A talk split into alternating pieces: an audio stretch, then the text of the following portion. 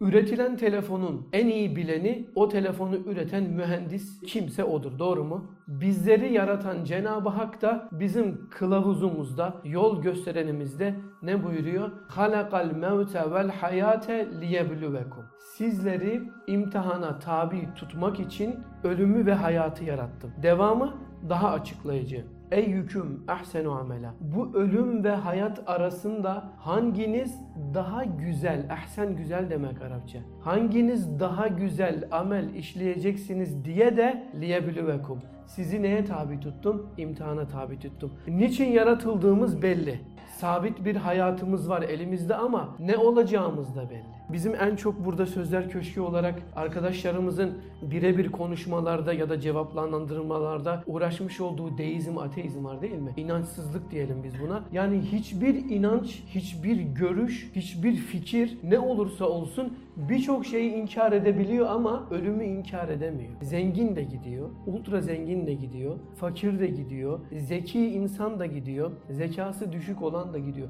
Herkes ölecek. Bu kadar net bilmemize rağmen, bu kadar net bizim kılavuzumuz olan Kur'an-ı Kerim'de anlatılmasına rağmen ve bizim imtihan için geldiğimizi söylemesine rağmen bizler ne yapıyoruz? Hep beraber unutuyoruz. Şimdi bizler imtihana tabi olan insanlarız ya. Bazı imtihanlar vardır, telafisi olur. Şimdi zil çaldıktan sonra artık bir şey yapamazsın o sınav için. Ama ömür kafi gelirse bir sonraki sene tekrarda ne yaparsın? Hazırlanabilirsin. Hayattaki son zil çaldığında geri dönmek mümkün olmuyor. İşte bununla alakalı bir şey anlatmak istiyorum. Ben Zülkarneyn Hazretleri büyük bir orduya sahip ve bu ordusuyla çok büyük bir savaştan dönüyor. Ordusuna şunu söylüyor. Çok karanlık bir vadiden geçeceğiz. Gecenin ışığının dahi olmadığı bir karanlığa düşeceğiz. O vadinin içinden geçerken herkes ayağına takılan taşlardan toplasın. Ne kadar toplayabilirse o kadar toplasın. Mümkünse hepsini alın. Ordu yürümeye devam ediyor. Karanlık vadinin içine giriyor. Her giren için ne başlıyor? Emir başlıyor. Bu sefer insanlar nefis sahibi ya.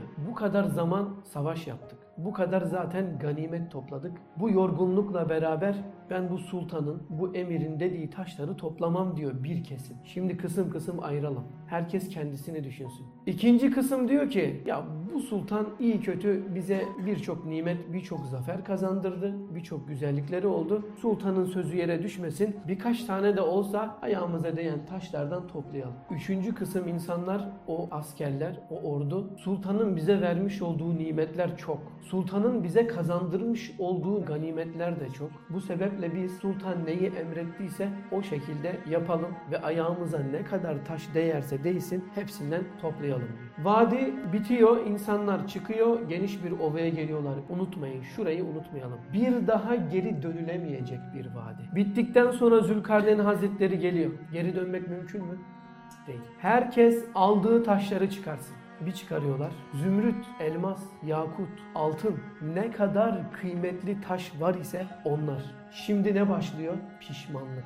Alanlardan mı başlayalım, almayanlardan mı? Sultan bugüne kadar hiç yanlış bir şey yaptırmamış. Son savaşta bile sana zafer kazandırmış ve bir emir vermiş. Bugüne kadar kötülüğüne hiçbir şey yapmamış bir sultan sana o vadiden geçerken senin yorgun olduğunu bilmiyor muydu o sultan? Biliyordu. Faydan olmasa o emri vermezdi zaten. Taşı almayanlar, taşlardan almayanlar pişman oldu ve ne oldu? Kahroldular. Çünkü alanları görüyorlar. İçinde bulundukları nimetleri görüyorlar. Sonradan o taşları kullandıklarında nasıl nimetlerde bulunacaklarını biliyorlar. Bunu hayal ettikleri için ne oluyorlar? Kahroluyorlar. Büyük bir pişmanlık değil mi? Geri dönmek mümkün mü? Değil. İkinci kısım az taş alanlar. Bakıyorlar 3-5 tane taş bir yere kadar idare eder ama çok alanlar. Aşağıdakine göre iyi bir durumda. Ama yukarıda çok daha iyi bir durum vardı. Düşünelim Sultan senin kötülüğüne bir şey söylemiş miydi? Hayır.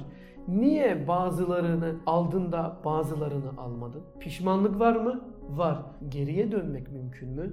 Değil. Çok alanları düşünelim şimdi. Çok alanları çok ibadet yapanlarla kıyaslayalım. Yani bizler çok ibadet yapan insanlar da değiliz. Büyük nizam, büyük terazi kurulacak. Pişmanlık yoğun. En çok alanlar da pişman. Keşke bu heybelerin içindeki yiyecekleri boşaltsaydık da onların içine de doldursaydık. Keşke kılıçlarımızı, zırhlarımızı atsaydık da onların içine de doldursaydık derler ve onlar da pişman olurlar. İşte ahiret hayatı da öyle.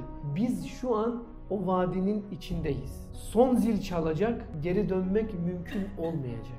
İşte o zil çalmazdan evvel şu an vadinin içindeyken ayağımıza değen taşları tabi bunlar ayağımıza değil başımıza değen o ibadetleri yapmamız lazım. Taatleri yapmamız lazım. Günahlardan uzak olmamız lazım. Şüpheli olanlardan dahil kaçınmamız lazım. Çünkü vadiye geri dönmek mümkün olmayacak zil çaldığı zaman. Çok dönüşlere şahit olmuşuzdur. Hikayeler dinlemişizdir. Kalp krizi geçirdikten sonra ikinci şans verilmiş olarak bakar kendine.